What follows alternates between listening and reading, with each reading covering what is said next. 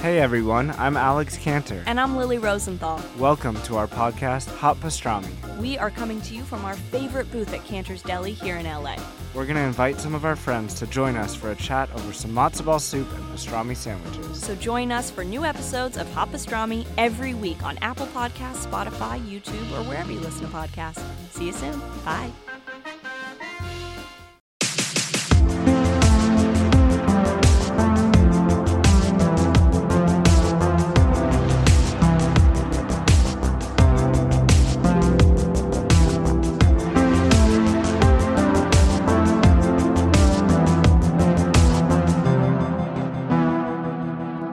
Well, hello there, and welcome to a brand new episode of the Confused Breakfast Podcast. Do you remember the pure joy of a trip to the video rental store as a kid? Yes, I do. The excitement of walking down the aisles, browsing the names and the artwork, and finally deciding on the movie you were going to take home with you.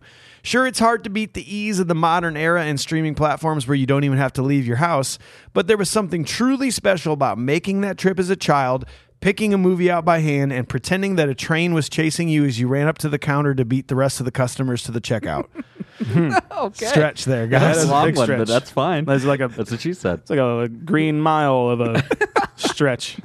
On this podcast, we revisit and dissect some of our favorite childhood movies from that magical era to see if they still move us the way they did as kids.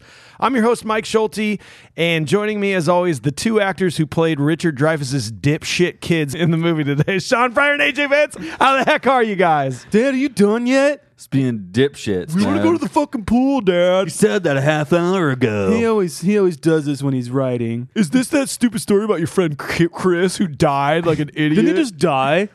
Is that why you're? Are you sad? Let me barge into your office when your private time and, not, and interrupt every thought you have. Oh yeah, son. Look at this immaculate house. I'm just gonna. We, we- we have a pool. It's right around the corner. I don't need to take you to it. Okay. We'll g- I guess we'll get to it. I guess we'll get to that. uh, we're so delighted to have you guys here with us today. If you're new to the podcast, you are at the beginning of an episode where we take a classic movie that you love from childhood and give you every single bit of information you could ever need about the movie while dissecting it scene by scene. So stay tuned for all the fun. But before we get started, we have a few back end things to take care of. We got a segment called Review Time. Review time! This is from Paul Skeezy, dudes. Paul Uh, it's called Skeezy. Childhood Unlocked. I found you guys on TikTok not knowing that once I heard one episode, I needed to hear them all. Now, like a junkie hungry for another nostalgia fix, I wait with bated breath for Wednesday to come. Your movies and mini bite episodes that you do are like you're looking directly in my brain and picking all the right things. Thank you so much for all that you do, and here's hoping for years to come of that sweet nostalgic ephem- ephemera. Mm-hmm. Cool. That we all desperately need. We are looking inside your brain, just so you know. Did, Wait. did Stephen King just uh, do another another so. author's like handle? novella? yeah, and uh, They what are headphones, but but us penetrating your brain. Mm. Sorry, we're doing it. Just saying, man. Th- thanks, Paul Skeezy. And we got Thank you. another one here. This is from Jen Dot Johnson called Number One Fan. All right. Hmm. I don't know if that's true, but we'll find out. I stumbled upon this podcast on TikTok and I have fallen in love with them. My dad raised me on these movies, and as a growing adult, it warms my heart to come back to all of it again with a deeper meaning of these movies I have watched a billion times. I 100% recommend this podcast to anyone who loves some good old boys talking about the memories they have cherished along with these movies. P.S. Thank you for making me feel so important and messaging me back on Instagram. You know what you have to do next. I don't shut up, I grow up. And when I look at you, I, throw, up. Can't wait for Stand By Me. Oh, Well, Jen. well, Jen. do we have a thing for you? I remember I remember talking to her on Instagram. That's that's fun. Thanks thanks for saying that, Jen. I appreciate that. She's probably not listening this anymore. may or may not you may or may not have inspired me to pick this uh, uh, t- movie today just this is what you can get if you if you leave reviews you might be able to inspire us so I like to think that that these people that write these reviews, because they're from a long time ago, you know, like we're, we're trying to catch up on these reviews. like three months ago Right, and I like to think that they just don't listen anymore. They're like, Oh, I, yeah, I they're thought done. that show was so great, and then two episodes in, I was like, I don't like it anymore. yep. Right. i didn't hear my i didn't hear my thing so whatever i'm out yep. thank you jen that's Uh, yeah, awesome. hook us up with reviews. We love it so much. You can also call us and leave us a voicemail. You know, let out that anger, frustration. Tell us how much you love us. Uh, we got a new voicemail for you. You can call us at 319 804 9596. Let's hear today's voicemail. yeah penetrate our brains Yeah.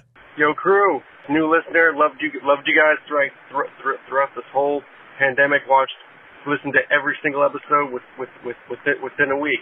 My name is Mike. Biggest one that touched me was was most of the, the Ninja Turtles, uh, Power Rangers.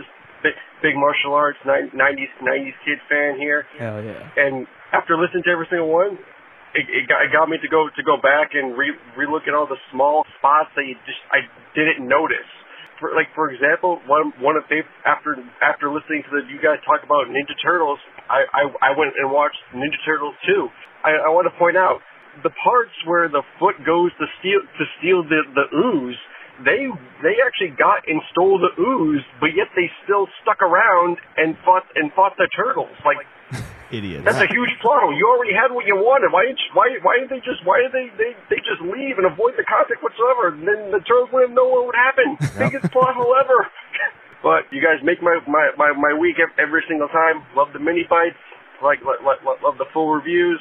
And I can't, I, can't, I, can't, I can't wait for you guys to, to, to tackle more like more stuff. I'm dying for you guys to talk about Jurassic Park. I can't, can't ho- hopefully hopefully that's in the future. I hope it's in the Th- future th- too, thanks, man. brother. I hope we do Jurassic Park. Just kidding. We already did. Go back and listen to it. See what I mean? It takes a while to get Takes through some these. time. So if you have called 319-804-9596 96 and you haven't heard your voicemail yet, it's coming. It's coming. It just takes a little Dude, while. Thanks a bunch, man. That's awesome. I never noticed that about Teenage Mutant Ninja Turtles 2 either. Uh, and I did watch that uh, directly after we reviewed the first one, and I didn't pick up on that. Yeah. That's kind of weird. Exactly. I mean, hey, you know, stumbly bumblies, humanize lagoons. Hey, you That's know what we do, man. Yeah, try, try and take out the monsters before you leave. You know, get two birds with one stone. That's right. Get two birds stoned at once, you know? That's that, all. that goons temp agency, you know, they can't always provide winners to to, to the Foot Clan. All right. they say steal the ooze or did they say beat up the turtles and steal the ooze? I think that's what they said. I was specifically told to kill the turtles. I don't know about you. Well, we love you guys. Thank you for leaving a voicemail. And last but not least, one final way to support us, uh, we got a Patreon. Patreon.com slash confused breakfast. We have amazing perks for everybody up there, voting on upcoming movies, access to weekly episodes that we record just for Patreon members. There are over six hours of audio on there just waiting for you. Wow. You log in, patreon.com, confused breakfast, and you listen to it. Uh, but we've got some super special people to talk about our Patreon, our top tier members Dane, Joel, Tony B, Jordan, Nick Marula, Alicia, Camden Griffith, Francisco Rivera, Cameron J, Kirlana, Big Big Andy, Bud Larson, Anita Richard, Travis Hunziker, Brian Hernandez, Nick Fulkerson, Cale James, Senior Frog, Mr. and Mrs. Roommate, Greg Jackson, Jason Davis, Daniel Skaggs, Emilio Perez, Skylar Brunson, Jordan Hooten, Brennan Meisner, Willie Cox III, Janelle Lewis, Joseph Donis, Dr. Daddy, Marshall G, Riker Garrison, Mitchell Kavanaugh, Ryan Carlton, and O. Pete. We're gonna have- Damn. Breathe. Can we hire that dude from Micro Machines commercials to read the names off? Because guys, this is hard. We actually might be able to. Okay, I'm, we're gonna try to find a way to hire someone to read that really quickly in Micro Jesus, Machines. baby Jesus willing, it- he is still alive. But yeah. Oh man. Good lord. Well, thank you guys. Thank Those you are our so top much. tier Patreon members. But boys, I think it's time to introduce today's movie. On this episode, we're going to discuss one of the quintessential coming of age movies ever made, a movie that was about kids but meant for adults. That special time of your life where you don't realize you are inside of a pivotal moment until it's too late. For some, it's the last real taste of innocence and the first real taste of life. But for everyone, it's the time that memories are made. Mm. We're, of course, talking about 1986 Stand By Me.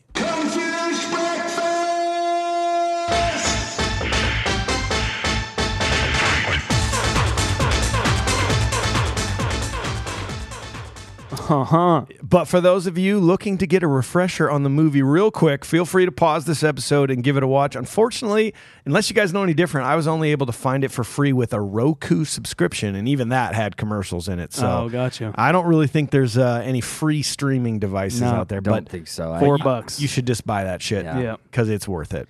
yeah. I had to I had to I had to spend four three ninety nine twice on Amazon Prime. I should have just bought it for twelve ninety nine. Yeah. Should have just bought it, man. I'm an idiot. All right, Sean. So let, we're, we're beginning our deep dive into Stand By Me. Time to start Sean's segment. He's going to hook us up with all the pertinent information, background info that we need to know in this movie. Sean, what you got, buddy? Here's what I got. Produced by Bruce Evans, Reynold Gideon, Okay. and Andrew Scheinman. casting by Janet Hirsch Hirschson Hirschenson and James Jenkins. Stop it. Edited by Robert Layton, cinematography by Thomas Del Ruth, music by Jack Nietzsche or Jack Niche. This is, is Nietzsche. Nietzsche. Niche or niche, you the know, Lapis- something like, Like the that. philosopher, like the Lapis Lazuli. La fossil floor. Screenplay by Reynold Gideon and Bruce Evans, based off of the novella by Stephen King himself, directed by Rob Reiner, starring Will Wheaton, River Phoenix, Ke- Corey Feldman, Jerry O'Connell, Kiefer Sutherland, Casey Samasco, Richard Dreyfuss, and John Cusack, and Kent Luttrell as Ray Brower, the dead body. Hey, you said that wrong. It's Will Wheaton. Will Wheaton. There you go. Just making Excuse sure you me, got that Wheaton. right. Got it. You We're say good. everything else wrong. I figured you'd say that one wrong. Yeah, well, that's the one I know, you know. Adapted by the Stephen King novella uh, entitled The Body, Bruce Evans sent a copy of the story to writing partner Reynold. Reynold. It's spelled Reynold. I know. Gideon. It's okay, man. Probably. Gideon by and now, by Evans guess. became massive fans of the novella and quickly got in contact with King's agent to secure the rights. Initially, the writers wanted Adrian Lynn, Indecent Proposal, Jacob's Ladder, Flashdance, and Fatal Attraction. He all directed. Um, but Lu- Lynn wanted a break after making nine and a half weeks, which I'm sure it actually probably took nine and a half weeks to make that movie. Um, they found director Rob Reiner, who was coming off of comedies like This Is Spinal Tap and The Sure Thing, which we will cover. Probably both of those. Reiner con- kind of made the project a personal project to himself. He uh, read the script, but made little changes here and there. He kind of wanted Gordo to be the main character, and he wasn't in the in the original draft. Um, after being tossed around from production company to production company, the distribution rights landed on Columbia Pictures, although they wanted a more approachable title than The Body.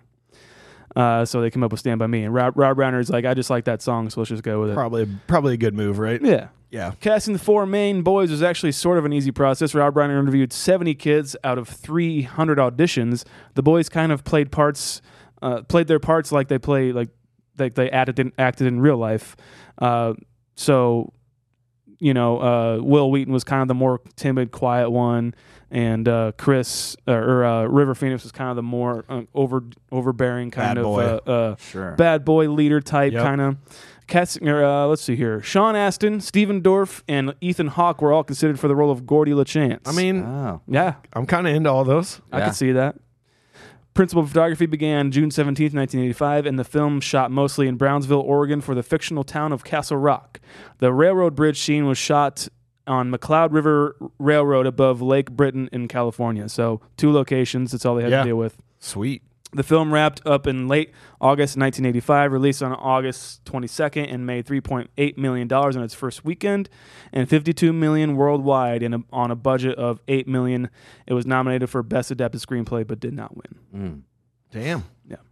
All right, dude. That's it. Okay, so so before we dive deep, we always like to talk about uh, the insight to what we thought the first time we saw this movie, because that's what we're always battling, right? The nostalgia of childhood versus what this movie really is. Right, so, right. so AJ, what did you like? Tell us about the first time you saw it, uh, when you saw it, what you gave it a rating of, all that fun stuff. Man, first time I saw this, it was on TV, and I was watching it on my little TV uh, in my room.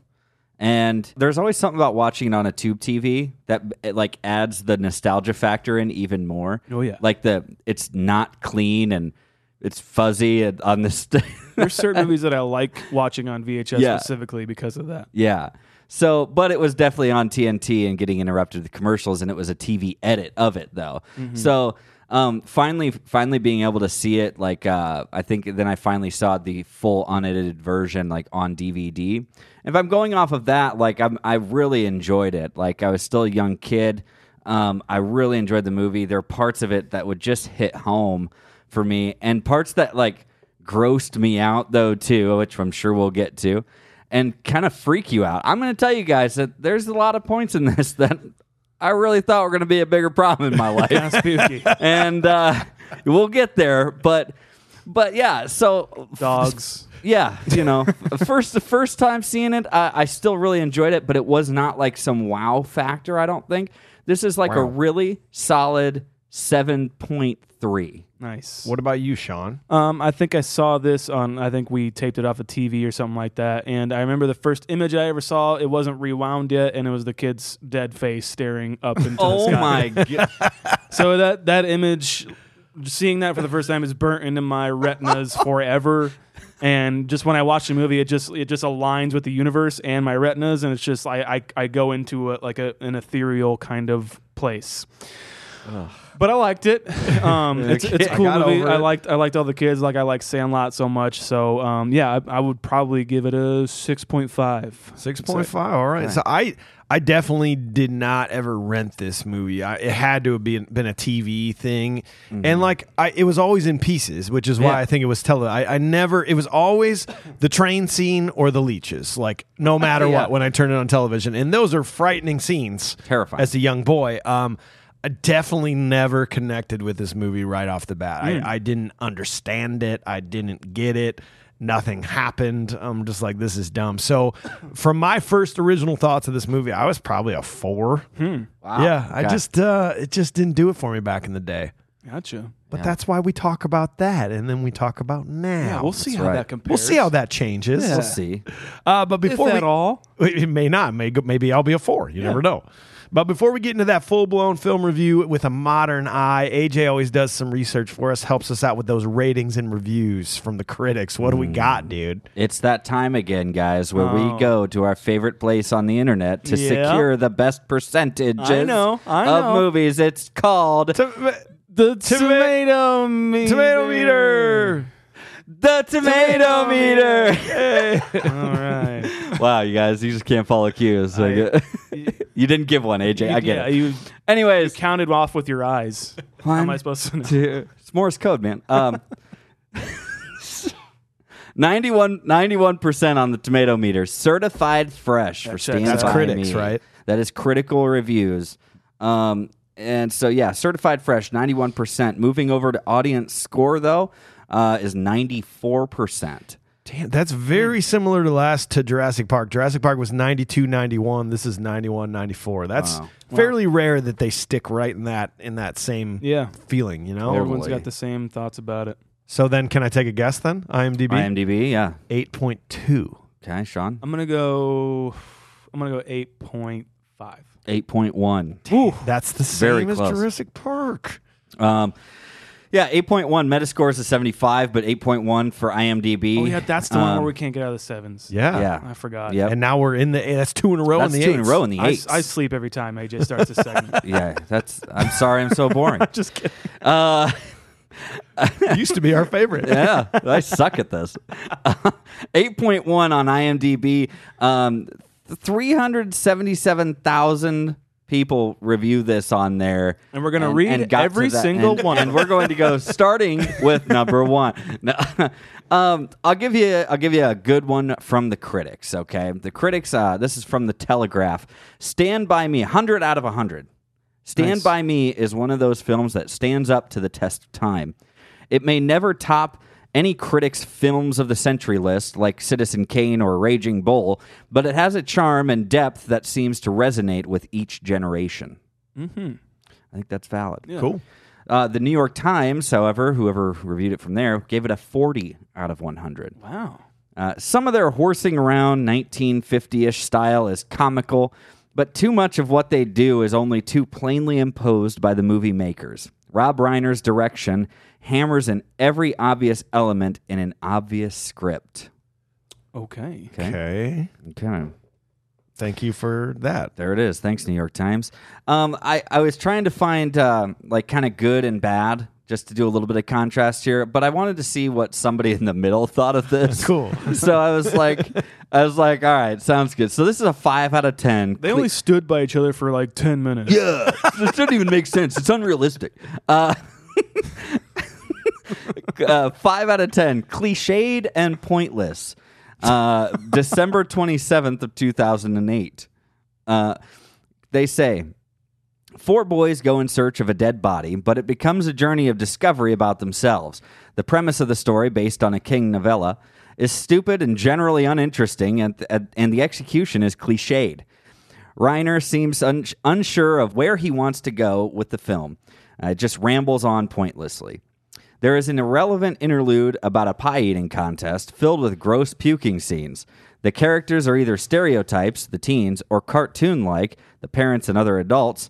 Uh, the big emotional scenes are corny and forced. The framing device, where the story is related in flashbacks, is meant to be poignant, but it just falls flat. Five out of ten. That's a five out of 10. Okay. Uh, Five out of 10, like in those middle places, it's where people like really do want to try to try their best, I think. Yeah. And try to seem It's not like- interesting. Everyone knows you can't hear a train if you put your ear on the tracks. One out of ten. Yeah. yeah. it's not that. You're right. It's not the cartoon review. It's the Right. like, I'm trying to be serious I, here, I'm, guys. tr- I'm trying to take it seriously, but you know what? This is my honest opinion, and I appreciate you trying, but you're still wrong. Uh, so I, here, here, I'll finish it up. One out of 10. Very disappointing for a best 182 film. I don't know what that means. What does that mean, Sean? That I means have no something, idea. Sean? All right. 'Kay. Doesn't even mean anything to Sean Pryor, so he's already off to a bad start. Not a lot of things mean. Uh, however, this was again on February 14th, 2016. He had a must have, uh, just a terrible Valentine's That's a tough Day. year. Tough year, what dude. is That's going on? tough year. So this is just in case the third, uh, Just in case. There's that's not his name. but it's spelled C A I S E. So I don't know. Mate. No, he's he's just trying. Warning: spoilers. if you if you're coming here, I hate it. If you came here before you saw the movie, do it. Don't do it. Uh, so, Justin Case said this I cannot believe this film is so highly rated. A terrific disappointment. It is impossible and unrealistic, but not presented as fantasy. The dialogue for 12 year olds is corny and stupid at times, or else ridiculously adult and philosophical. It is, for the most part, poorly acted, predictable, and badly directed. Kids in Oregon in the 50s didn't behave like New York hoodlums. The cheesy ending, telling what happened to his friends, was a cop out, and there was no resolution of the threat from the Cobra's leader. There was also no res- resolution of Gordy's problems with his father and dead brother either. Altogether boring and a waste of time. Maybe that's not what it's about whatsoever. I don't know. Maybe you just missed the point there. I don't know.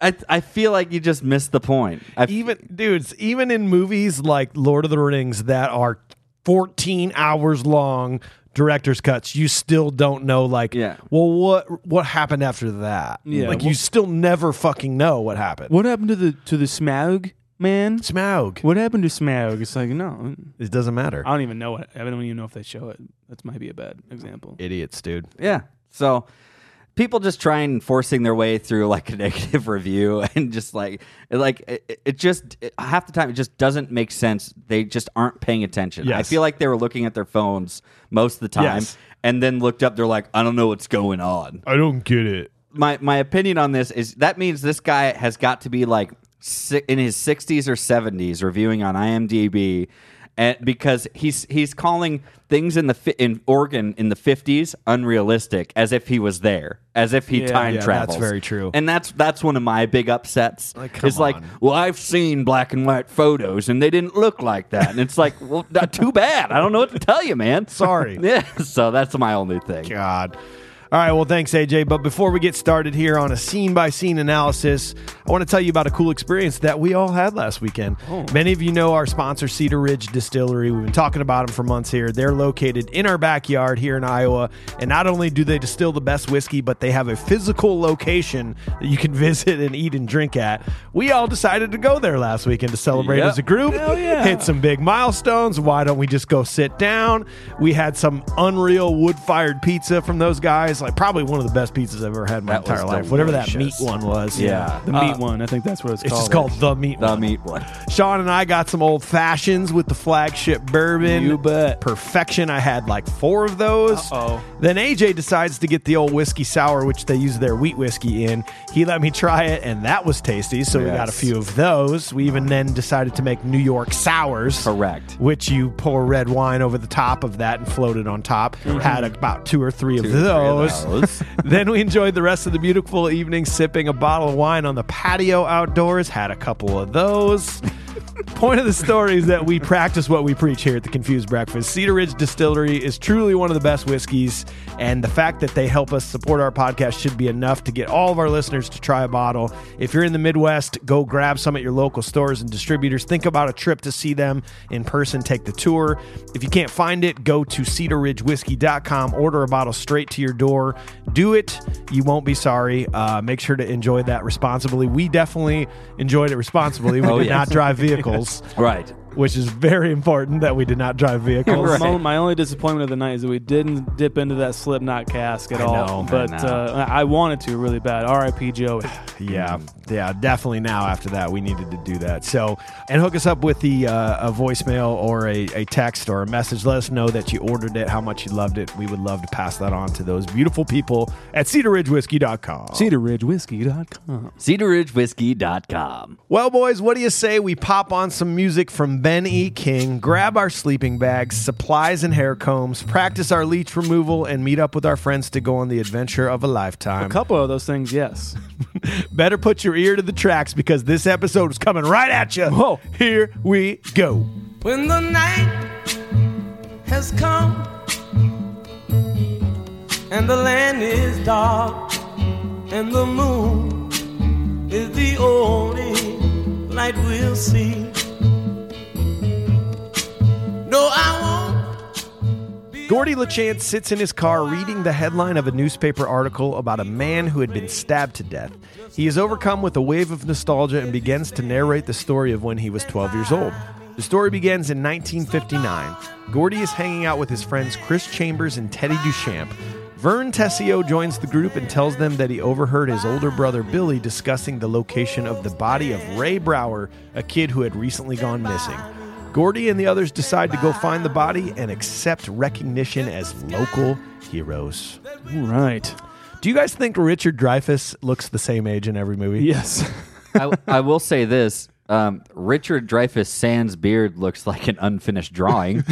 that's that's what I think. He it is strange. It is so strange. His mouth requires facial hair. I think so. anyways. How old do you think he was in that movie when he filmed it? Because I looked this up. I had to know because Uh, oh, you- he just okay. always seems the same age. Yeah, go He ahead. always seems very I- old. No guesses? I Mm. think thirty-eight. Damn, bro. He just he nailed it, didn't he? 38. Oh, you're serious? I did not know that.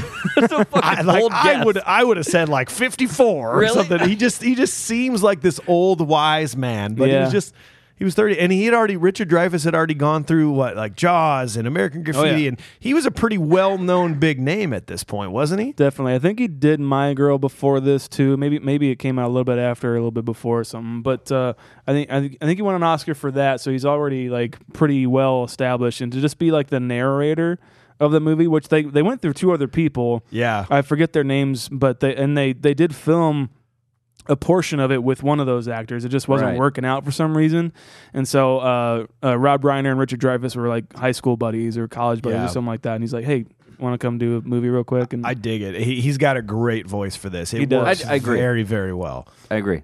Very soothing. Yes. they they set this up so quick, like, and it's it's. It's like it- the whole setup is so efficient and, and and immediate. The kids are established, and you're kind of you kind of know the dynamic right off the bat, and the whole plot is set up within the first ten minutes. Like even before that, like Yeah, I was I was kind of shocked of how if, like immediate and efficient like the story is just placed in front of you. Like you don't, we're not even with the kids for I don't know six minutes, and they're already talking about the dead body. You know, as soon as Vern gets there, that really and, and that, that completes the four of them. Yeah. Right. You know, so it's it's just like so quick. I was I was like, whoa, I forgot how quick this movie moves. they you- they play out so well and I, I love his explanation of each each person as they come into the cabin or as they as they kind of show each person um, talks a little bit about him but it, then it, you get yeah you know chris is the leader of our group and teddy's the, the craziest guy we ever knew basically and they they've got a good shot of him doing his laugh and like smoking his cigarette like, and, and then you see his ear and stuff and like I um, never noticed that as a kid. Y- yeah, Ever. no. Never noticed that I didn't never either notice thing. that as a kid either. I I always I never looked at it because later on you know they it gets mentioned and he kind of like turns his head to kind of like you know like he's acknowledging it and i'm like i still can't really see it Mm. Yeah. then you have vern who's obviously like the guy that they pick on and it's it's hilarious because their dynamic really does seem genuine Yeah. and it and they feel they it feels like the kids are trying to they do what they do what boys that age do they try to act older than they are you know what i mean so inside this acting they have to actually act like they're old like those kids who want to act older than they are you know and then picking on vern is just like so natural to them and it's just like just like I, I love how they bait him into everything and they're like they're like i ran all the way home and then and then they're like okay okay, Okay, fine. We're o- we're over. it. Go ahead, man. i ran all the way home and so okay no and then they're like fine screw you guys i won't even tell you he's like no go ahead verno Tell- what's up he's like tell the okay so story." It's like, he really wants to tell him So this this has to be a nod to Goonies, right? Right. It's literally the same intro where the the portly fat kid is so excited and has something to say, but everybody's making fun of him, Oh and my he's like, God, yeah. "The most amazing thing ever! You guys, I have to tell you about this." I mean, Go- uh, Goonies was 90, and 85. This is eighty six. Like Wow. that's that's almost identical right there. That scene is. Mm-hmm. Yep. Come on, let me in. I got to tell you about this. I, come on, I got, I got, I for- I forget, gets the knock, I think, or something. Yeah, he doesn't even do the knock, doesn't right? do the knock. yeah. Come on, guys, open up. Vern. Vern. Yeah, I think he even goes, it's Vern. it's Chunk. I, I love their whole dynamic and everything, and I love I love the whole setup where he where Vern is like eavesdropping on his brother and, and his goon friend, uh, them telling like h- how they found the dead body and, and stuff like that, and they just kind of want to keep it under wraps. But he's like digging up his pennies or trying to find his pennies. Trying to found my find these penny. pennies. Now, by the way, the- Sincerely, I haven't found my penny yet. Sincerely. sincerely. and he's like, I, he- I actually, uh, him trying to find his pennies in the, in the line. I haven't found my pennies yet. that is a that is I used that line as the the title of a song that I, that I Seriously? wrote. And It's and it's called I haven't found my pennies yet.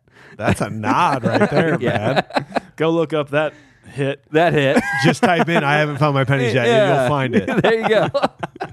What? Okay, so question for you. What kid were you at that age? At age 12, which kid were you? And you're allowed to have combos if you want. Yeah, I was probably Gordy. Think so? Yeah, um, The Gordy. sensitive, the sensitive creative kid, the- kind of. Gordy and um, Vern and uh, like a little bit of Vern. Yeah, What about mostly you- Gordy. What about you, man? Probably a mix of, of Vern and Chris, Okay. actually, which I know is an odd thing, but there were times like I really felt like a, a leader, like I had, I wa- I Yeah. wanted to make a decision or something. But then again, I'm also the younger brother, and I was a lot uh, tagging along a lot. So depending on the group or the dynamic I was in, that's kind of how it would flow. If I was among friends, might have been more of a Chris. If I was among my Okay. old brothers and their friends, it might have been more of a Verno, man. Actually, that's very true. Like I, I was, I probably had a little bit of all of them, and but it I- depended yeah. on the situation. Yeah. and maybe that's what's so perfect about this is they're they're stereotyping these types of kids, but like no one you know was exactly that kid. Everybody Mm-hmm. Right. had these different moments of of of who they were, and like depending on the situation. Yeah, it's it's like it kind of goes back to when we talked about the Breakfast Club. I think everyone tries to define who there they you go. are or or try to assimilate with one, and then I think the big thing is like I think we said at one point, or at least we said afterwards, you kind of find out you're you're really a, a little bit of everyone. Yeah. you know, in your life, you're not a stereotype. Yeah. You're just like who you are. Correct. and you and you don't fit into a mold. right, and it's good to have these characters who are dynamic enough though in in Yeah. different ways, It's like us being a podcast, a, a trinity, if, if you could, like if you would. if you would. Um, maybe adding a fourth person wouldn't work. You know, maybe taking away one wouldn't work or something like that. Right. But then, like you think of things like that probably were inspired by this, like South Park, the four boys. You know, Yeah, like the four it's true. main ones. You're like, Right. who? Which one of those are you? You know, are you the fucking obnoxious Cartman or you know? it's it's that whole thing, and to f- for them for these actors to fill these characters out so fully, it's their performance in Rob Reiner's direction where it's just like, yeah, I mean, they nailed it. They, there's so much to take from from each of them, you know. yeah, Did you feel though on rewatch it was so amazing how deep and three dimensional these characters were and how they had these undertones and their hard exteriors or whatever, but they were different on the inside and they had their moments where they broke down. Vern was two dimensional completely on this rewatch. Like Yeah. he never offers anything of s- of like emotional substance, right? He true. he doesn't he doesn't have this crazy backstory or he doesn't like become a huge prota- like a, a guy that changes the script around with something Right. that he does. He's just the guy. He brought the comb. That's he brought the comb. that's that's that's kind of what I, the point I'm going to bring up right now. Okay. Just like he, yeah, I think you're right. He is more two dimensional and everything, but I think you could argue the thing that he does offer is just like the when things get serious, there's always Vern coming in to say something and being like, "Shit's you know, shit's not that serious." That's You know? true. Okay. it's you know just kind of bringing everything down. He's not doing it on purpose. Like he's not being like, "Hey, the guys, this is my purpose." Like, how about things aren't aren't Right. as serious as they seem? He's like saying stupid shit, and they're just because like, he's because he doesn't know. yeah, and he- he's so affable. So he's like, life, let's just live life affably. You're right. He is. He's, Okay. He's almost oblivious to the That's world around it. him. That's yeah. it right there. Yeah. Totally. my, my moving into that though, and they come up with this plot really quick, like you said, like it starts to move really fast. They're like, it- no, this it makes sense. Like, um, Vern, we'll just do exactly what you said. We'll all say that we're st- going to stay out at your place. You say that you're going over to Teddy's, and then what, the next day we're going to go to the races, the racetrack thing or whatever, and like we'll be good till. And like they're like, I'm in, I'm in, let's do it, Vern. I don't know. It's like it was your damn idea, bro. You brought it to You us. brought it up, and he's like, "Why are you backing out now?" And then my f- like, well, my, "Come on, Verno." Guys, I don't know about this. Sincerely, Sincerely, Sincerely. no, sincerely. All right, so let's move this party along. Come morning, Gordy goes to fetch his canteen in his older brother's room. We learn that his older brother Denny has passed away a few months ago, and his mother and father have not taken it well. Gordy meets Chris in town, and after messing around with Chris's gun, they have a run in with a few members of a gang led by Ace Merrill. Gordy and Chris meet up with Teddy and Vern at the train tracks and start their journey. A few hours in, while counting their money to buy provisions, Teddy intends to dodge an oncoming train. Chris, however, pulls him off before the stunt can be performed. Okay, so That was a big- I just want to say, like, so this is where uh, John Cusack comes in as the brother Denny, and he's sort of like the football star, and like the parents are like kind of banking on him to like be the one. And, like he's he's, Gonna seeing get a- us out of this town. he's He's, got some good friends. He's seeing a good girl, you know. Yeah, Um, but it's never got a swell gal. He's just he's got a swell guy. she is a swell. Take her to gal. the ball. um, it's never a good thing when you walk into I don't know someone's room and it- it's the dead brother's Uh, still yeah. intact room. Ugh. Oh boy, It's not good. it's not good. And they're just so dejected. That, like these parent, like th- they play that off really good, and you really uh, see how that affects Gordy so so well in this movie. Um, they are just not. They're just dejected from everything and, and not paying attention to him whatsoever. It's like Yeah. y- everyone grieves differently, but you can't just fucking give up like that. And it really makes me sad. dude it, it, it it- i hate it it seems to happen in movies all the time like i understand your your son dies you're gonna be you're gonna be having some trouble here this is not good you're not supposed to watch a kid die but i fucking hate how movies they there's always this like we we hate you though kid it should have Yeah. it should have been you who died wrong kid died yeah maybe, maybe dude maybe i fucking had a, a sheltered life or whatever but Yeah. i just don't i can't see any parent that I know being like, Yeah, it should have been you, blah, blah, blah, fuck you, dumb kid. You just like, Why can't you be more like your brother? yes, I don't see anyone saying that. Like, Yeah. if that had happened in my family, uh, like, if, if I had died, they wouldn't have said that to my brother. They would have been like, well, you're all I got, kid. We got to get through this together. yeah. they, they seem a little bit more like staunchly um, s- traditional parents, like in the back in the 1950s and everything like that. Like you're supposed life's supposed to be lived a certain way. You're not supposed to do art. You're gonna supposed Yeah, to that's true. learn a trade or fucking play, football, You know, Yeah, uh, uh, he's when he when his dad comes up, he's like, "You found it." And it's like, "Yo, yeah, I fou- yeah." He's like, and he closes the door, and he's just like, "Out of why can't you have friends like Denny's?" And he's just like, why "Come don't you on, shut the fuck up? That's what I'm saying. how about you? How about you eat my ass, old man?" uh, but it's just like- now we got a movie, dude. Oh, yeah, that's right. Now it gets interesting. No, he's, he's oh just like, he's like, He, he says he's like, Dad, they're not that bad. He's like, Oh, sure, a thief and two Phoebes. It's like he says Phoebes, and I had to look it up. And like, like this must have been like a, a slang term back in the day. or yeah, something. like, yeah, like And it's- swell. It's kind of, yeah, exactly, and it's kind of it's on the play of like a derogatory like e- enactment of of feeble, like Okay, gotcha, feeble minded. gotcha. So like stupid or like uh, incompetent, basically, and like like they're never gonna go anywhere. And it's just like we just he's- said Phoebes. I'm just like what? In his mind, he's got he's got that video playing of, of all that all those dudes being like, oh, it's right, just dropped Fucking burned it. Bam.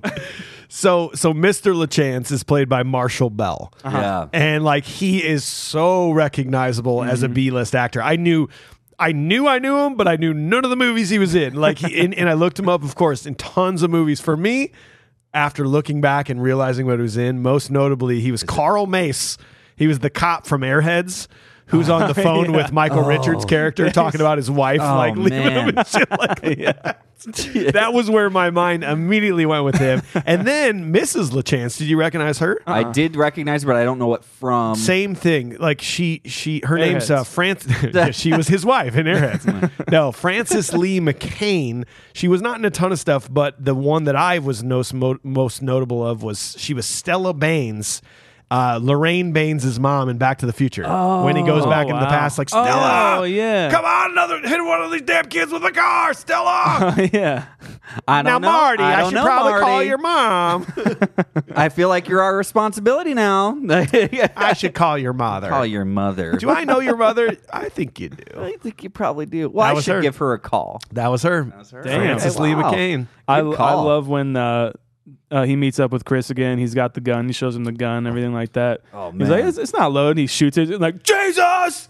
Their fucking Dude. reaction is so good. Oh. Oh, Unbelievable acting because like the, when they yell Jesus, their face is like they really shot a gun. It was Yeah. awesome. Yeah. Jesus. I wonder if that was a touch or something like that. Like they just put a blank in there and didn't tell him or something. I don't Oh, know if man. they could have done that, like as kids, but maybe. It's, uh, then you get the I so okay, there's a lot of in this movie, there's a lot of like Mandela effect. You guys know what I'm talking about? Yeah. Where you remember things differently and you go it's like the Berenstein Bears uh, Yeah. title book. Instead of Instead of Berenstain Beren, Bears.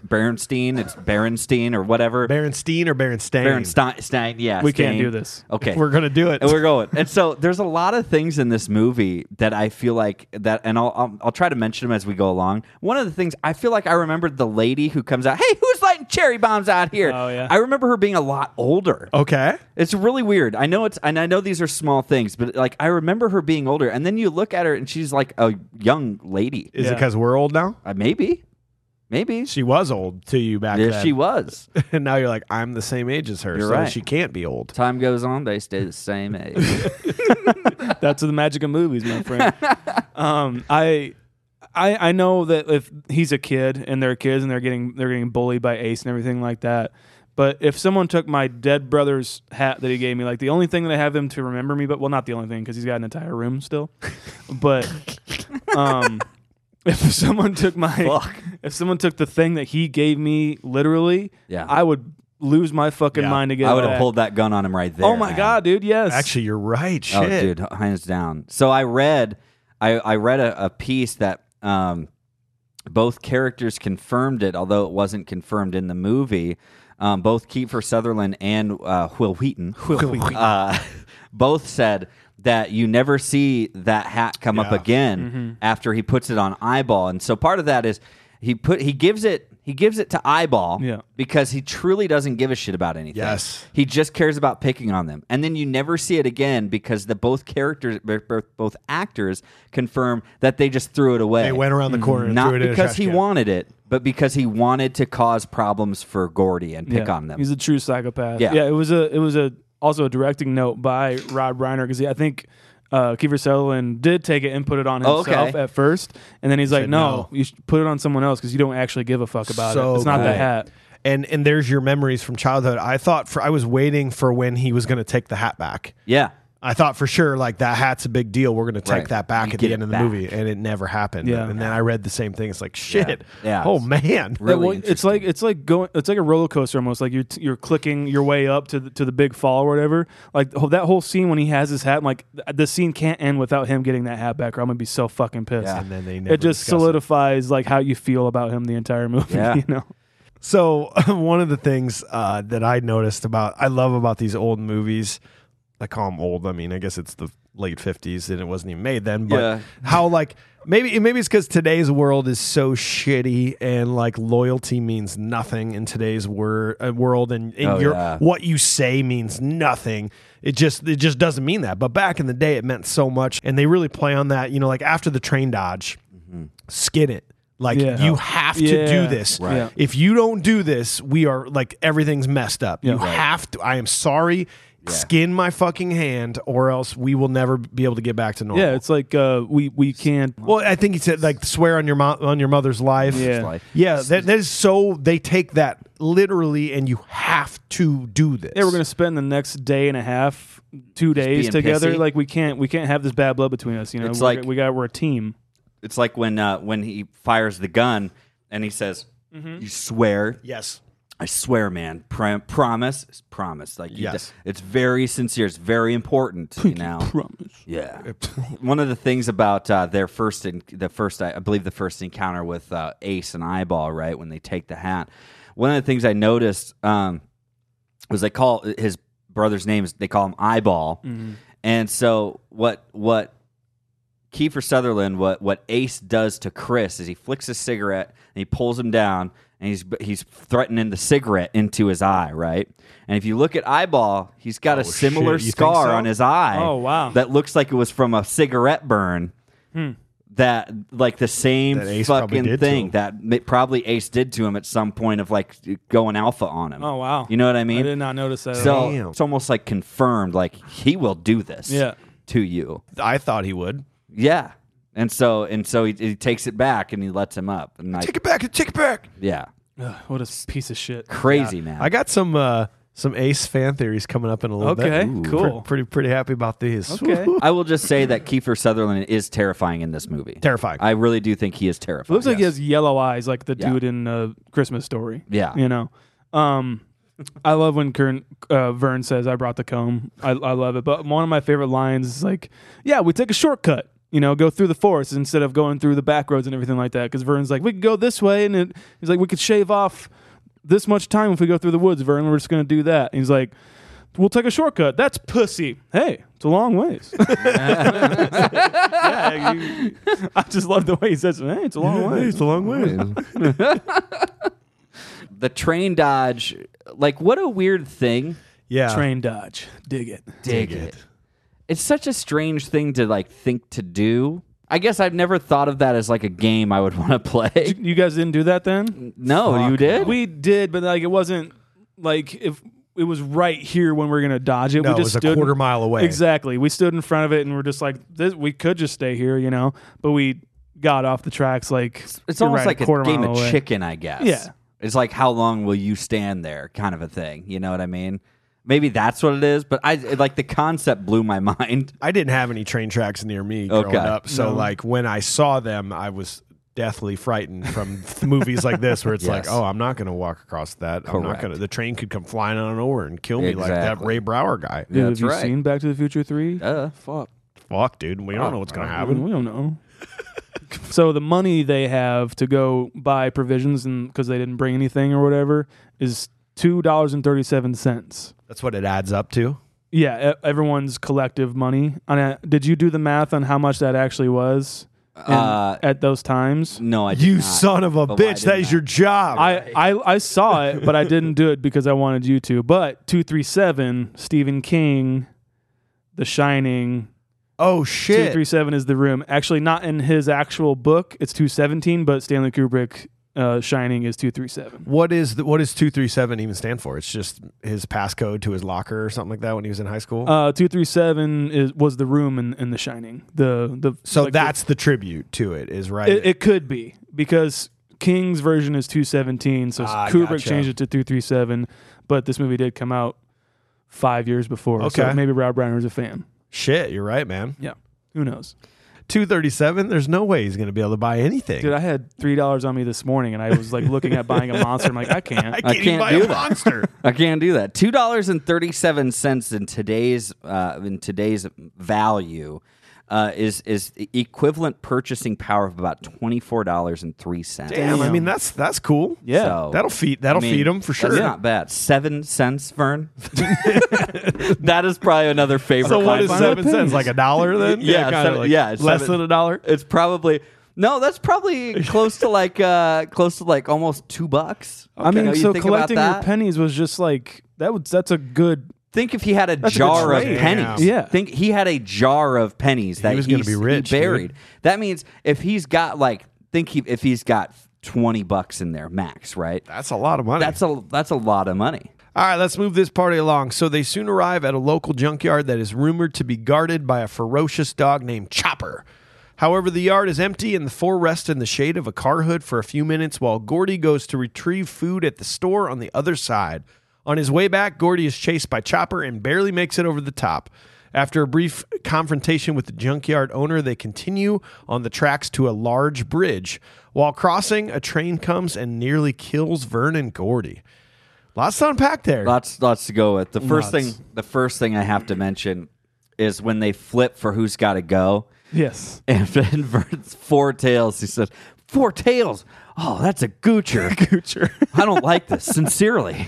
And you're Tell just- me you looked up what a goocher was. I didn't Because I look know up- gooch as the spot between my balls and my Correct. butt. Yeah. The Oh, vanilla yeah. strip of the Neapolitan, that's a gooch. That's good. a taint. That's right. Scranus. Is that what he was talking about?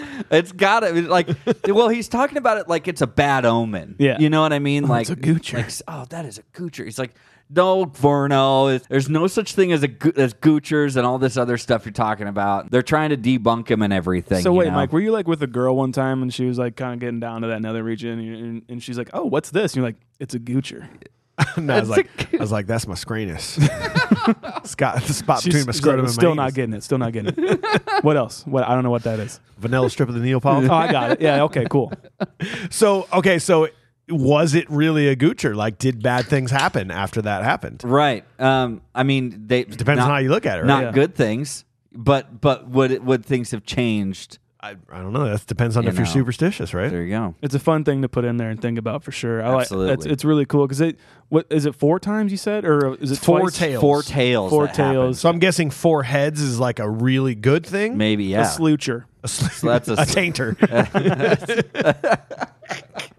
uh, the the really cool thing for me, uh, ever since we've been doing these movies and relooking, like I'm I'm thinking more about past movies we've done based on movies we're watching now, and the chopper myth versus reality Yeah. is very Sandlot, right? Very much. It- where you, you just you're telling these stories and oh my god, there's a giant dog and it, it it's trained to eat your balls. And Right. it turns out no, it's just this little dog. Just this little dog. Like he that's- probably actually wants to kiss you if he can actually get over that fence. yeah, yeah. yeah.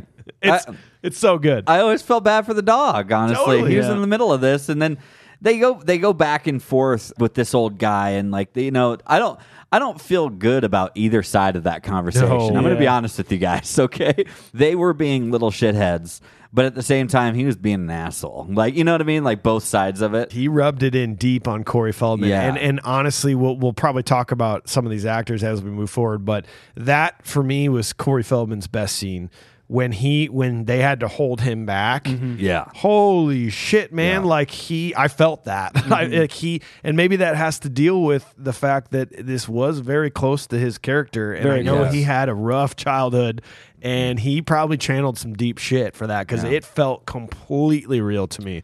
Every every emotion he had there. several of the of the actors felt really close to their roles, and and t- uh, two uh, I think in particular were were him and also River Phoenix, Mm-hmm. like because because because he he was like both of them like felt like really assimilated with their characters, which again speaks to the casting of they wanted it to be the way that they act, you know, so. Yeah, that was, that was that was an interesting thing. Mm-hmm. Yeah, to hear. River Phoenix's parents were like pretty much in a cult when he was growing up. It Hmm. was called Children of God. So, and that I mean that goes to Joaquin Phoenix as well. So, yeah, yeah, yeah. is they kind of had a rough kind of thing with them. Yeah. But uh, Chopper sick balls. Chopper, sick balls. Damn. Chopper I- sick balls. I- I- and that's this- Richard Dreyfuss narrating Yeah, that. It's yeah. so perfect. Chopper, sick balls. Um, What I heard. I kind of relate. We, we get a flashback uh, when he goes to uh, the actual store and the guy's Yep. talking about his brother and stuff like that. Uh, you're Daniel LaChance's brother. The dad is annoying as fuck. I can't stand. Was who's the actor again? uh, LaChance's dad? Yeah. It was Marshall Bell. It's that's like the actor's name. Dorothy, don't talk to the boy about girls. He's got a game to focus on. I was like, dude, shut the game fuck up. was And then Danny's just like, oh, dad, did you read uh, Gordy's story? He's uh, really cool. He's like, yeah, yeah. So how about them yardages? You know, what, Yeah. whatever the fuck. It's just he doesn't give a fuck. It's so annoying to me. But I get like that dynamic. Uh, and I'm not saying I had a childhood like similar to that at all, but I my brother was a h- football player, and when I go to family gatherings, no one wants to talk about Right. the podcast that I do. I mean, nowadays they're they're fine with it because it's Now that we're super famous, they're cool with it, right? but like shit that I did back then, uh, like oh, here's this drawing of a, of Artemis Fowl. I don't know, What's your, what's your brother's name? Chris. They're like, Chris, oh man, what a great game yesterday. Um, Sean, cool trench coat. That's exactly it. Yeah, I mean, I probably scared him for sure. But Hey, it's you're just wearing sunglasses inside again, huh? Okay. oh, you, you painted your face white and put the crow painting on. That's fine. well, Great. Anyway, Chris, how's, how's, how's that gal of yours? yeah. I, I get that, but it's it's like they they hold that in such high regard, especially being from small town and stuff like that. Yeah. It, it it is like that, and you do kind of feel a little alienated or a little sep- separate from your brother, or like maybe not like looked as fondly upon from different family members and stuff like that. I get that whole thing a lot, and it's with m- with my whole deal wasn't nearly as like that at all. But Oh yeah, but but you, feel can, like that you as a see what they're kid. playing off Yeah. of. This I, I is- get that. it's it's really interesting because I think that those types of things are such a big were I think uh, I want to say bigger deal back in like the 50s per se because it's not like everything was so readily accessible. You know what I mean? Like that's why like Yeah. at the beginning they're like Oh, like we could probably get our picture in the paper. We That saw was a this. huge- a that's why big they're doing deal, all man. of this is just to get a picture in the paper. I bet they'd pin pin a medal on you, Vern. Might even be on TV. Oh wow! And that ends up being why Ace and them want to do it Yeah, too. They all exactly. like that. Holy shit, we could be on the Like, newspaper. this could this could turn into something good for us, You're like right, the man. good reputation. And it, you kind of apply the same mentality of like going playing football and like this is something that's like really tangible or like it's a or it's a it's a really special thing, you know, to go go to a good school and then playing in the big leagues and Yeah. stuff like that. That's that's when this was really coming to a big deal for like the NFL and stuff, you know. So yeah, yeah, So we get to the train bridge, right? I mean, for Mm. me, it's the most iconic moment of this movie. Yeah.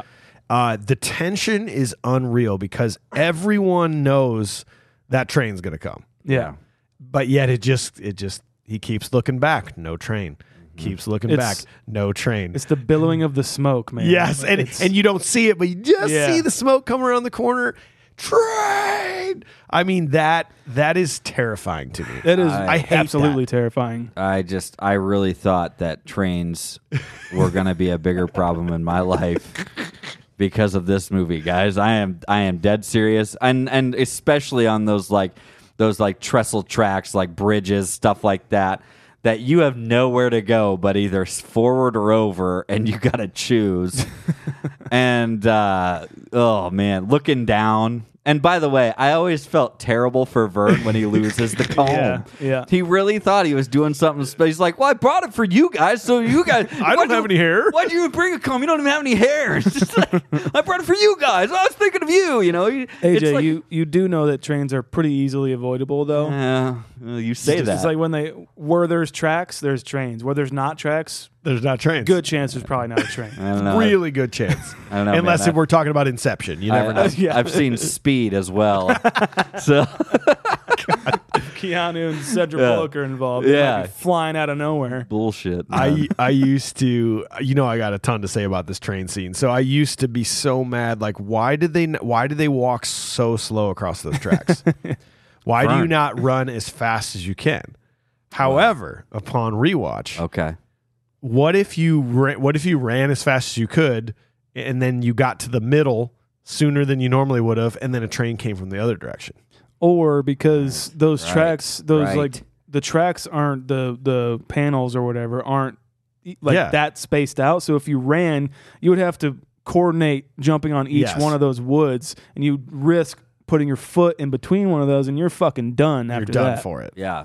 I just it makes so much more sense as an Yeah. adult. I'd go I'd go slow too. Yeah. For the I- for the making of it though, they did put down Oh, like, yeah. flat wooden things for the stunt people, the stunt women actually. Stunt women, anxiety between Vern and Gordy is just get up, get up, and like Vern's face, the Unbelievable. terror on his face running is just like, oh man, he didn't he didn't know he could run like that. he was half crying because he's like, "Why are my legs going so fast?" he he had no idea. And then he, dude, when they when they when he throws him over the side, um, the first time I saw that, I I was I was really concerned. Like the first time I saw it, did you guys have any concern? Did you know like they were, they found like the side? I figured was they were concerned this time okay. because where they end up is just like a bunch of boulders. I know. Like that would fucking hurt. It would They are- still hurt. They are scratched the fuck up. Yeah.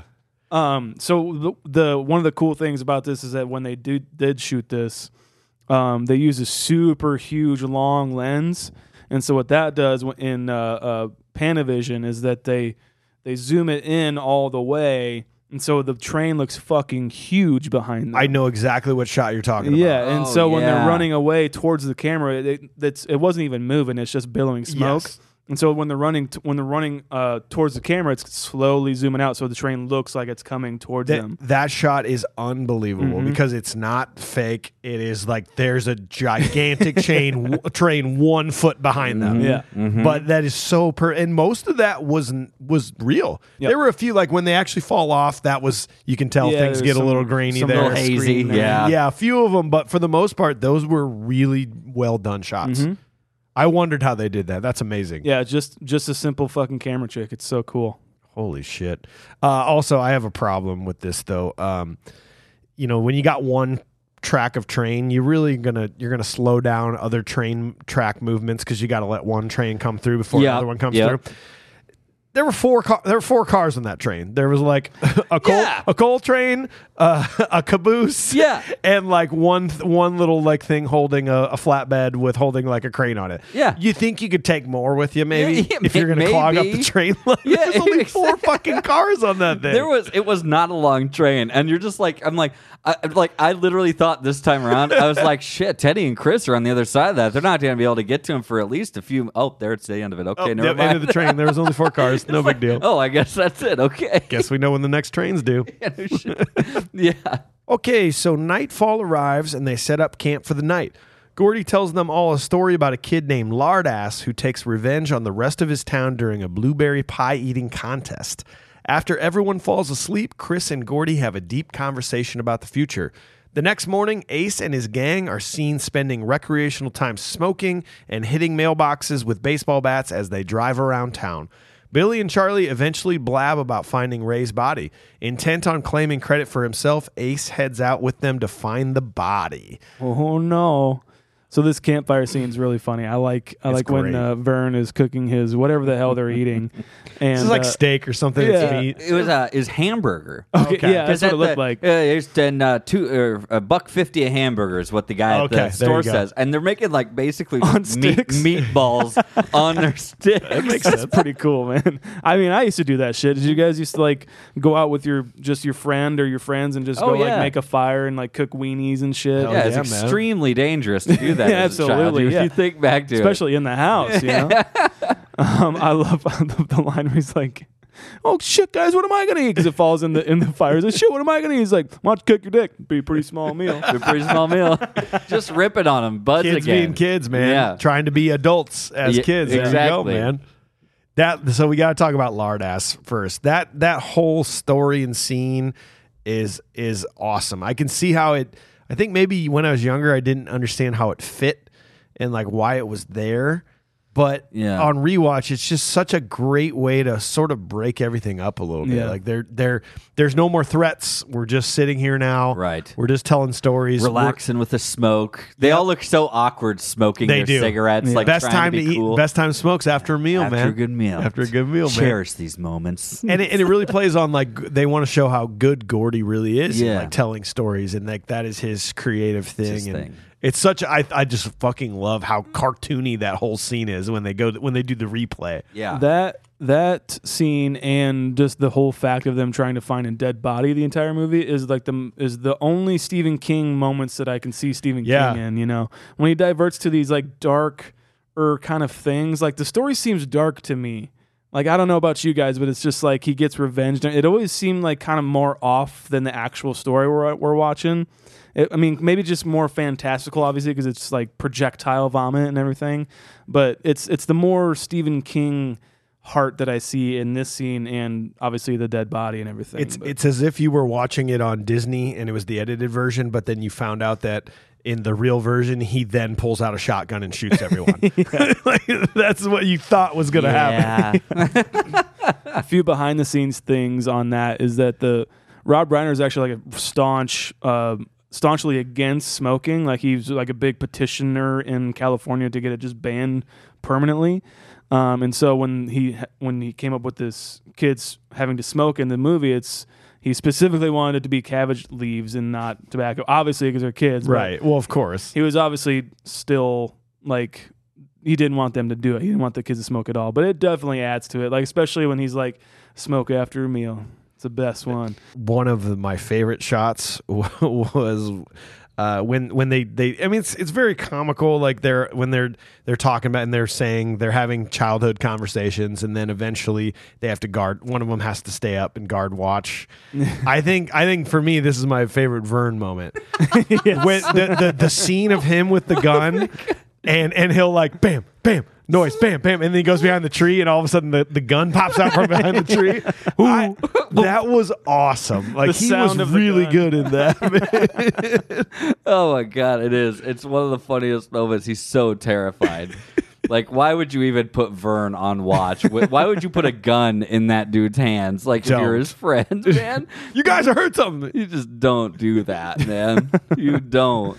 We got to go back to Barfarama real quick, just because I, I think we gloss over it just a little bit. And it's like the train scene for me, and then this scene for me. those are too. Yeah. your big scenes Uh, so lard ass. Uh, what's his actual name? Is any? doesn't matter it's Okay. lard Uh, ass dude something Hogan, C- Chris Hogan, or whatever is yeah. like his name. So Paul he's Hogan. his whole like backstory, it- but it's in, kind of incredible like the, the way how they get away with telling this whole whole story within the movie.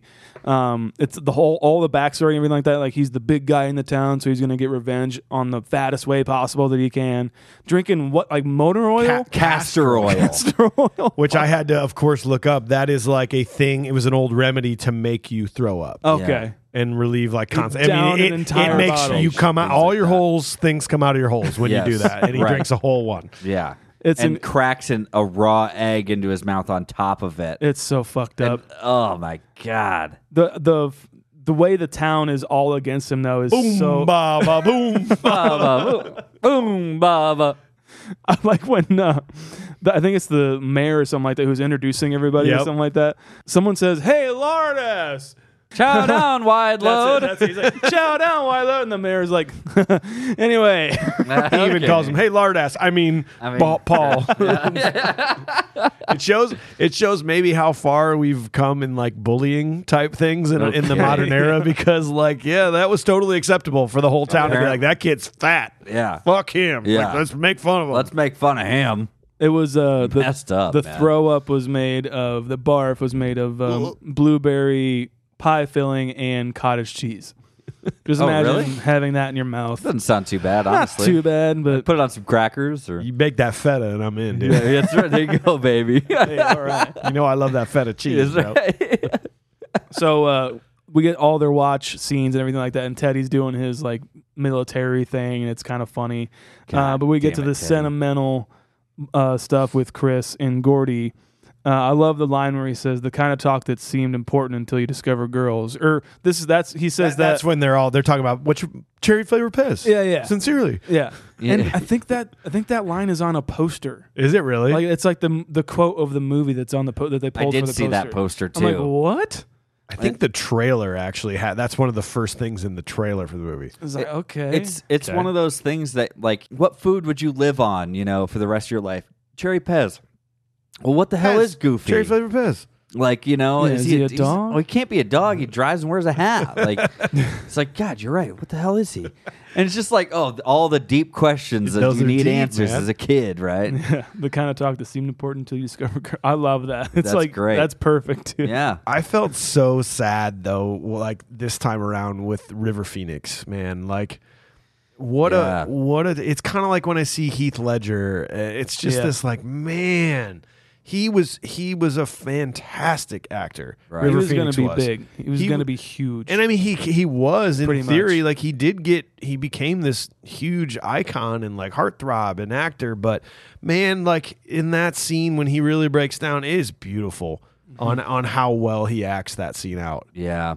Um, and heartbreaking. it, the story the story he tells about like what happened to him and you know it, it goes back to like you like he just gets pigeonholed as this kid who's not going to amount to anything and and that's like terrible to hear because you don't like to think that that would actually happen No. but you know it probably does and like for oh they just know it, it was it was it was me he's like yeah maybe i did steal it. the whole story that he Mm-hmm. tells is about how he stole the lunch money or the milk money or something from a classroom but then he goes and he felt bad he gives it back but then it turns out the teacher who took it d- took Never turned it in. She never goes, turned "Cool, it in Thanks for turning this in. and she stole it. And when he tried to do the right thing, but then pinned it on him. So he tried to go do the right thing, and then this teacher that he thought like who would, you know, d- it, he he he knew in his head would do the right thing does not, and and completely throws him under the bus because fuck him. yeah. That's a Wow. life changing moment. He It could have is. just said, "Well, fuck that shit." Then I'm going down the I'm going down the bad road. I don't Right. give a shit anymore. Yeah. He said that Rob Reiner gave him the direction of like just give me because he wasn't like kind of getting the scene. He's like, give me a think of a time where s- like s- adults let you down, you know, and because that's what his whole character is is like adults just pigeonholing him uh, as you said into this one kind of category and just letting him down all the time, and uh, this is what happens. And so I he he said that he reverted back to like thoughts of his parents and stuff like that. So it's just like damn, Mm. Wow. and that's what that's that's the tech that was used in the in the film. Yeah, pretty much that entire last take Yeah. they used. They said, "Oh, that's the one." Mm-hmm. wow. Damn. All right, you want to hear Kiefer uh, Sutherland uh, fan theory number one? Let's roll. Okay, so you ready for this? it. Okay, so Kiefer, we're, we're talking like the the movies. The movie's over, right? He's he's been focusing on revenge his whole life. Like after this, like he he hates Gordy and his friends, and he's focusing on this. He ends up do- doing something terribly stupid, and ends up actually like getting caught and like kicked out of school. And so he becomes like this depressed nomad for a few years. He just is doing odd jobs, committing crimes. He ends up traveling all the way down to California where he meets a guy named Max who promises he can help this guy improve his luck. He's like, hey, you, I'm going to help you out here. I, I know how to make your life better. I, I feel like things aren't going well for you, Ace. All he has to do is drink this drink.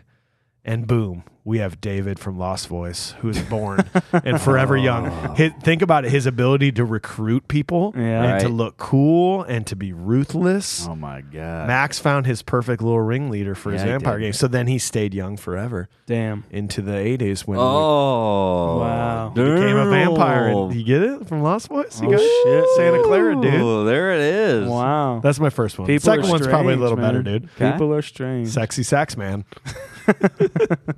I like it. I'm into I'm it. into Well, I that. think the second one's better. That's coming up a little. Okay. bit. okay. So yeah, save the best for last. Thank you. Well, okay, so we moved on from the fire.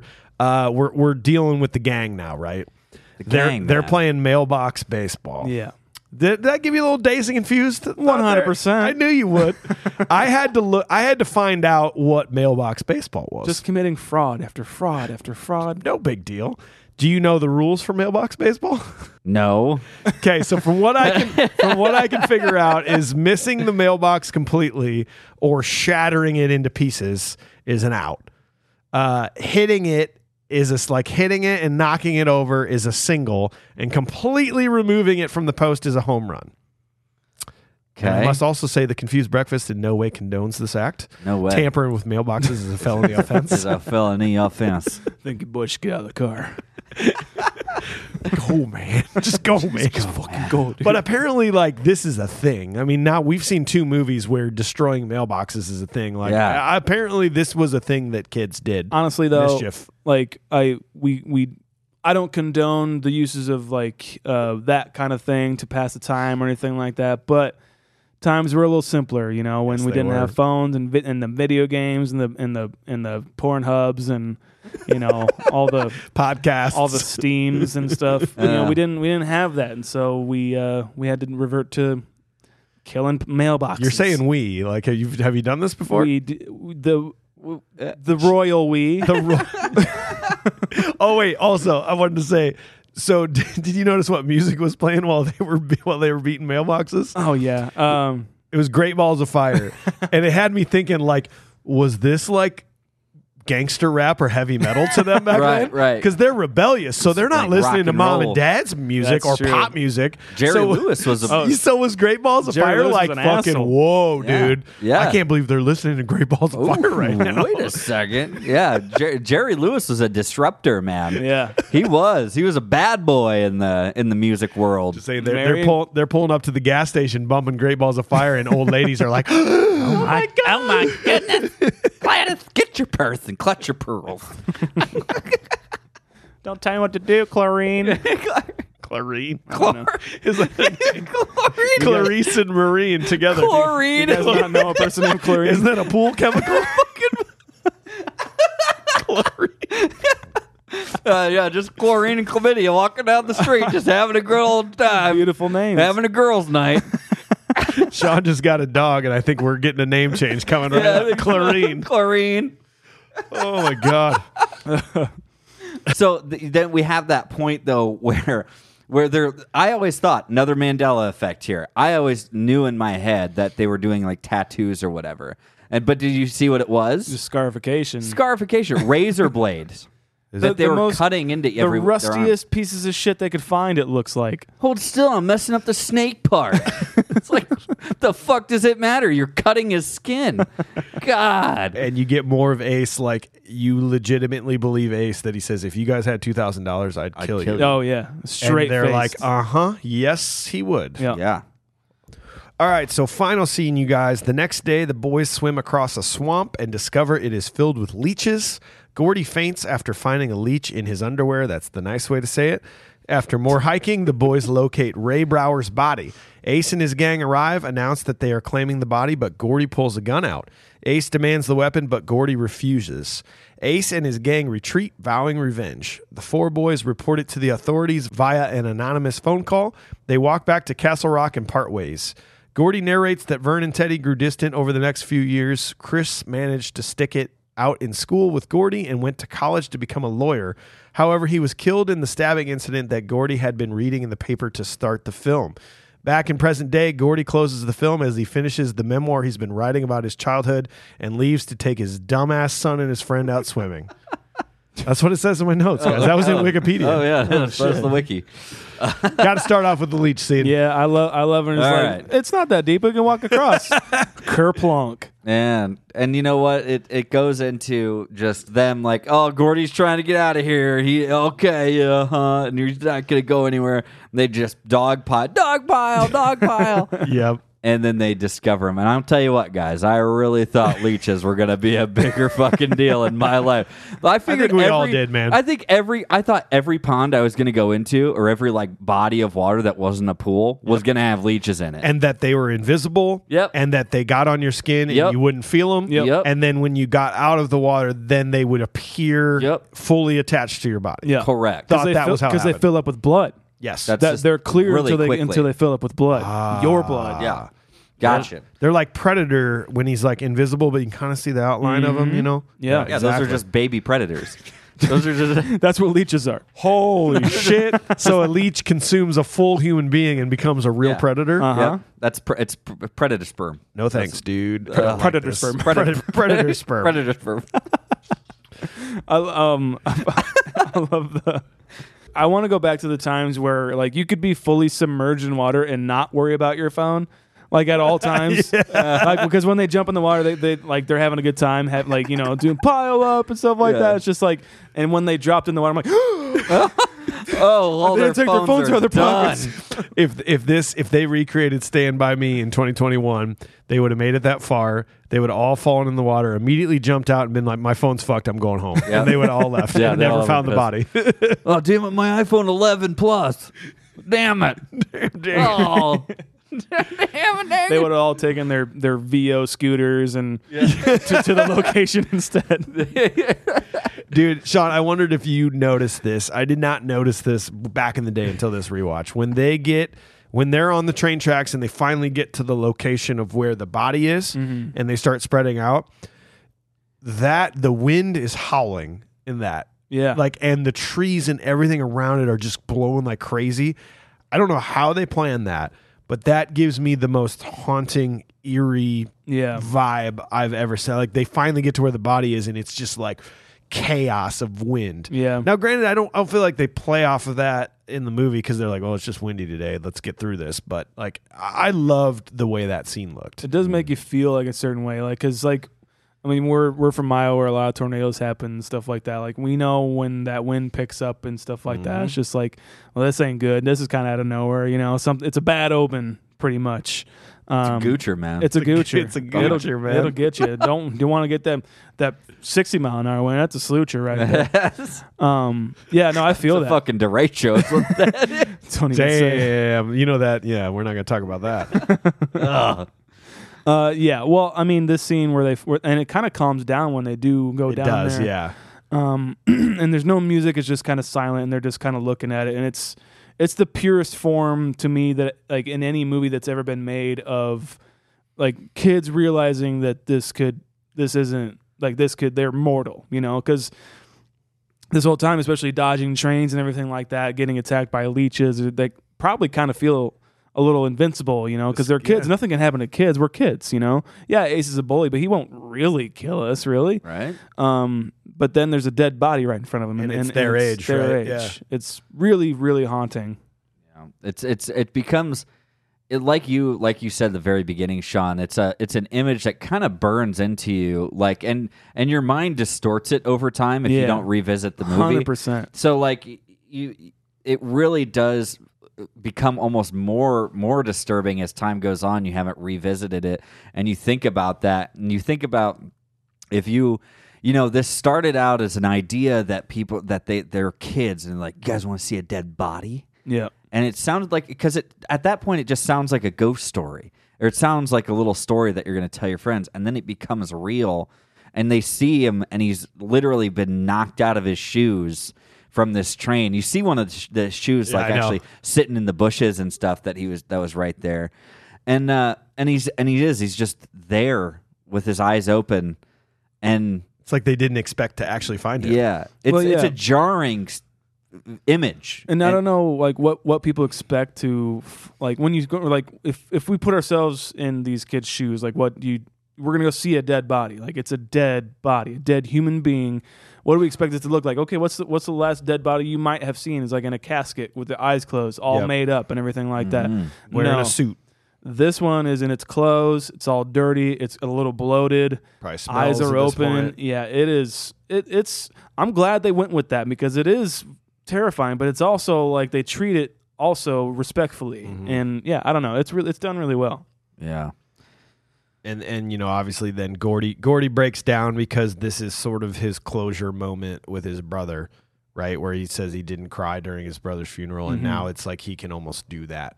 He's like witnessing death again, Right. and he can he can close that chapter in a way. This is the moment that made me cry uh, on rewatching this. Just just what Chris was saying to him. He's like, my dad fucking hates me. He's like, he just doesn't understand you. Yeah, Just keep saying that, and it's like it's the truth, man. He doesn't. he just doesn't know. and like it's it's a shame.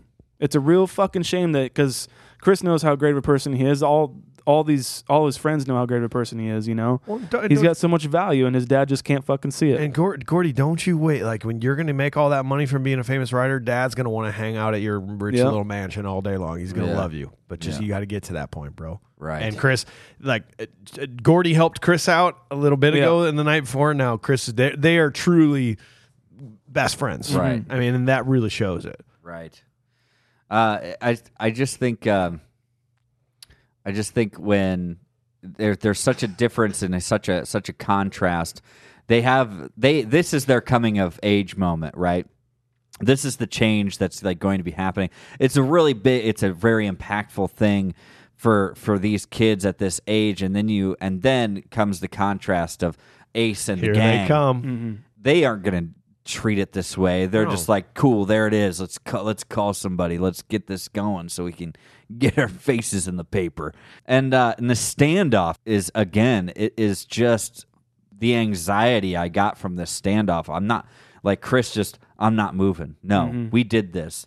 Like you, you can't just come in and take it because you're older. You know Yep. there's more of you and all this stuff and it's like no we found him like that we're gonna do the right thing and and we're gonna do this the right way ace is just seems really ready to kill him and, and Chris seems to know that this is gonna ha- not end well. Yeah. he's like, it's principle. I can't do it. yeah Uh, there was a fan theory. Here's the second one about Ace. I saw this on Reddit, and it's too good. Here's the theory: Gordy suspects that Ace was the one that killed his brother, Ooh, uh, which is why he says, "No, Ace, j- just you." just you. Uh, and when we What saw the, the ba- most badass line. in the whole unbelievable. entire Yeah, movie. nope. I don't care. What are you gonna do? Shoot us all? No ace. Just, Just you. you. So cool, man. And we saw we saw the game of chicken that Ace played on the road, right? We know Denny died in a car accident, so maybe it was Ace Hmm. that was playing chicken with him on the road, and it's just this kind of rumor, like that's not proved, Hmm. but they we got this rumor, and and even Ace says, "Come on, Lachance, give me the gun. You must have at least some of your brother's good sense." Like there's this, he's really digging on on uh, Gordy about his brother. It's Yeah. like he just has no fucking soul. He killed his brother, and now he's just fucking with Gordy too. Right. So I could that's see a that. it's a crazy fan theory on that. I dig it. I like that too. yeah uh, you know it's it's uh it makes me wonder if uh if the reason some of the reason that he came back to this story or this time in his life is because of when maybe not the only reason, but obviously this is a this is an important point in their life together. When he reads this story, and Chris was about to get stabbed in the throat by Ace, Ooh, right. and in the paper he reads he was stabbed in the throat, died almost instantly. Mm. So it's like it somehow came back around, and I don't want to go to the theory of like maybe it was Ace, Ace who was, was the there one that later in killed him, life. I feel like I mean, that might my be- brain immediately started. saying Okay, that. so so I'm glad I wasn't the only one, but but you're just like, gosh, it's like there's too much coincidence Yeah. Yeah. in this in this story that he's telling and, and what happened to him at the at the end. Mm. So, and then even that slow haunting "Stand by Me" playing in the background when they return Yeah. to town, where you don't you don't pick up that it's "Stand by Me," but it is. Yeah. And it's this slow, yeah, weird kind of mono. Yeah, just Yeah. yeah. That's a really cool way to just bring all for when he starts telling those monologues of like we grew apart and Big this is fan what of that happened to scene, by Chris. the way. Oh, I like, especially like the Stand by Me, who Yep. whether was inspired by this movie. I l- or, sorry, the Sandlot. Yeah. inspired by by this movie. Um, I love that parting away scenes. You get that, and from there- that reviewer is like, "What happened to all of them? We don't know what happened to this guy or that guy." It's like he just told us. he just tells exactly what happened. Um, yeah. And then yeah, if, I mean, if you want to know what happened to Kiefer, just listen to Mike. Just listen to Mike. um, That's all you Not if gotta I do. see you first. yeah, yeah, it's uh, I, I, I, that's one of my favorite things ab- about this movie is is we get that parting of ways thing, and uh, yeah, I'm just a big fan of it. So, okay, before we end this, we, we kind of glanced over it, but I almost think it's a good way to end. So, that deer scene, right? They wake up from the campfire and Gordy sees this deer and they make eye contact and the deer leaves. And he's like, I never told anyone about that till now. Bothered the shit out of me. I'm like, what? The, what, what does this have to do with anything? Right. I, I hated that moment, but I had to read about it and I had to be like, why? What, what is this? And I found an article, Victoria Large from the Brattle Theater Film Notes. Hundred percent. I, I just hit right. I mean, fa- very famous. I, I just found, I just typed in deer scene. Stand by me. What does it mean? and she wrote this, and I want to read it verbatim because it's unbelievable. She said, "Stand by Me" is one of the, one of only a few great films about childhood friendship, and it captures so well the magic of spending a late summer day or night on an outdoor adventure. Gordy's encounter with the deer reminds me of evanescent moments from my own childhood when something just a little out of the ordinary appeared and bewitched me.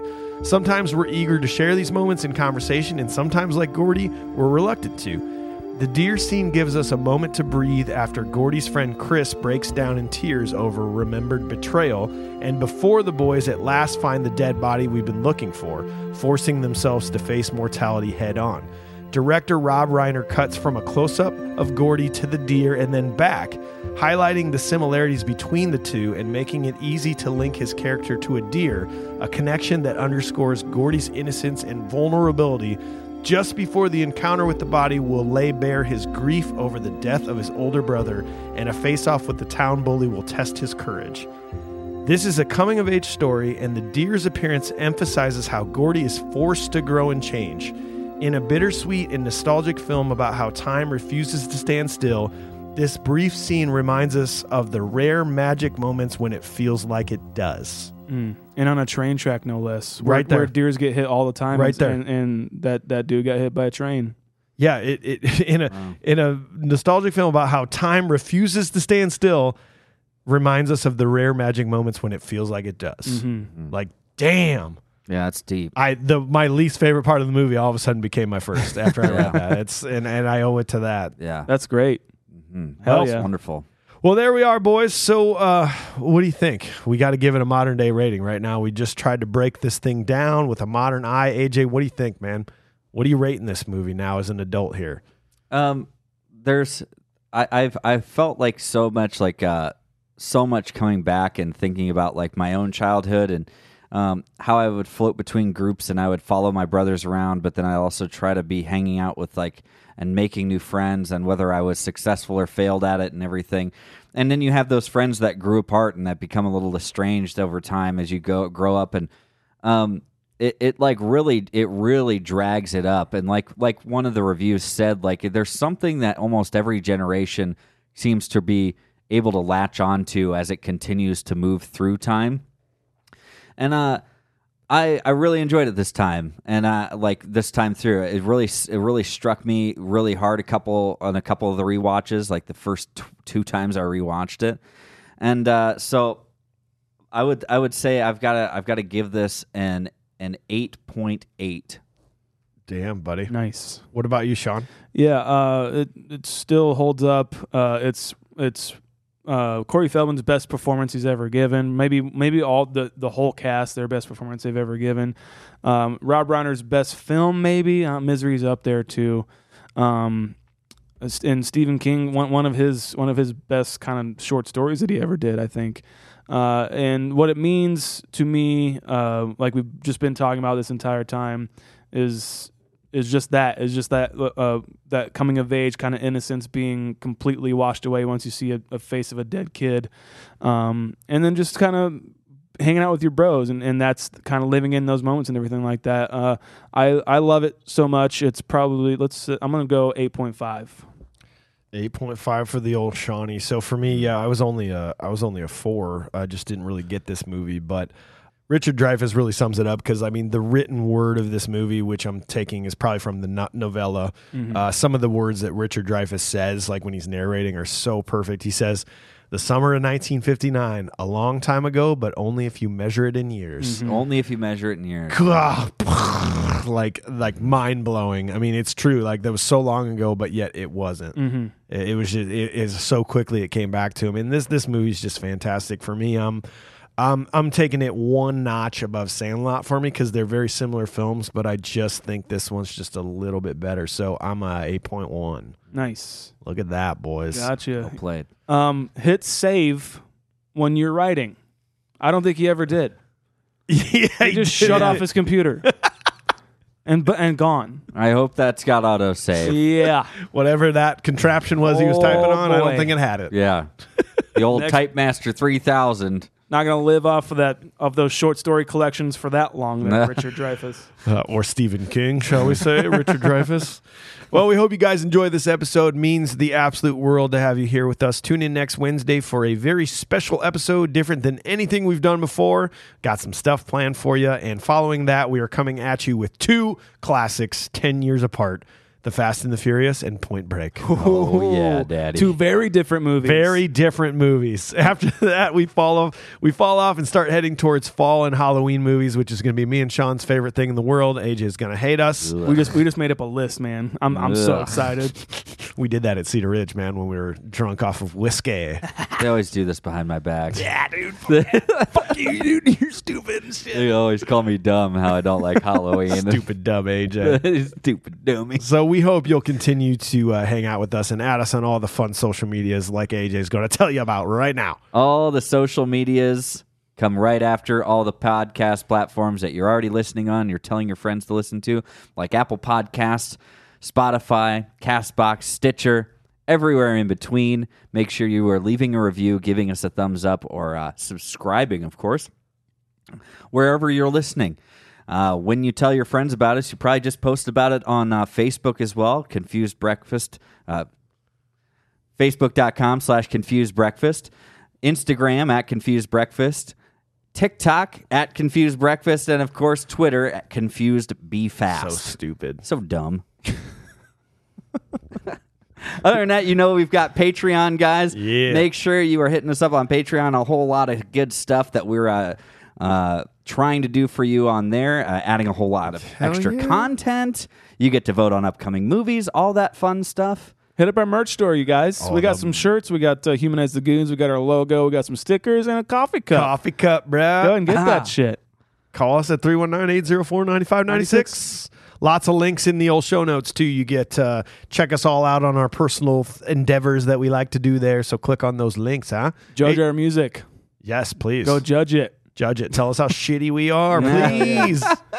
AJ, where can everybody find you at, man? Uh, AJ A Y V E N S, AJ Vens, anywhere on social media or the interwebs. Shawnee boy. I will be at Instagram, on Instagram and TikTok at Sean Pryor two three seven. Um, and uh, if you uh, do letterbox, hit up hit me up there and see what I'm watching. Suicide Squad was pretty great. pretty cool. I got a new website, uh, acekilleddenny.com. I'm trying to prove it, so I'm Okay. needing any sort of stuff I can get You know, from hire you. a detective. Hire or a detec- Yeah, I just need some money to really get the detective work are going. you gonna so. are you gonna get like real strung out and be the actual detective yourself? Nah, probably not. I'll Oh. probably hire. I'm busy. I got podcasts and That's stuff. very true. It's all the way out in Oregon, man. Kind of over it too. Already. Oh yeah. It's a long time ago. Cold case, gone cold again. Cold case. All right, we're getting out of here. Goodbye. Uh,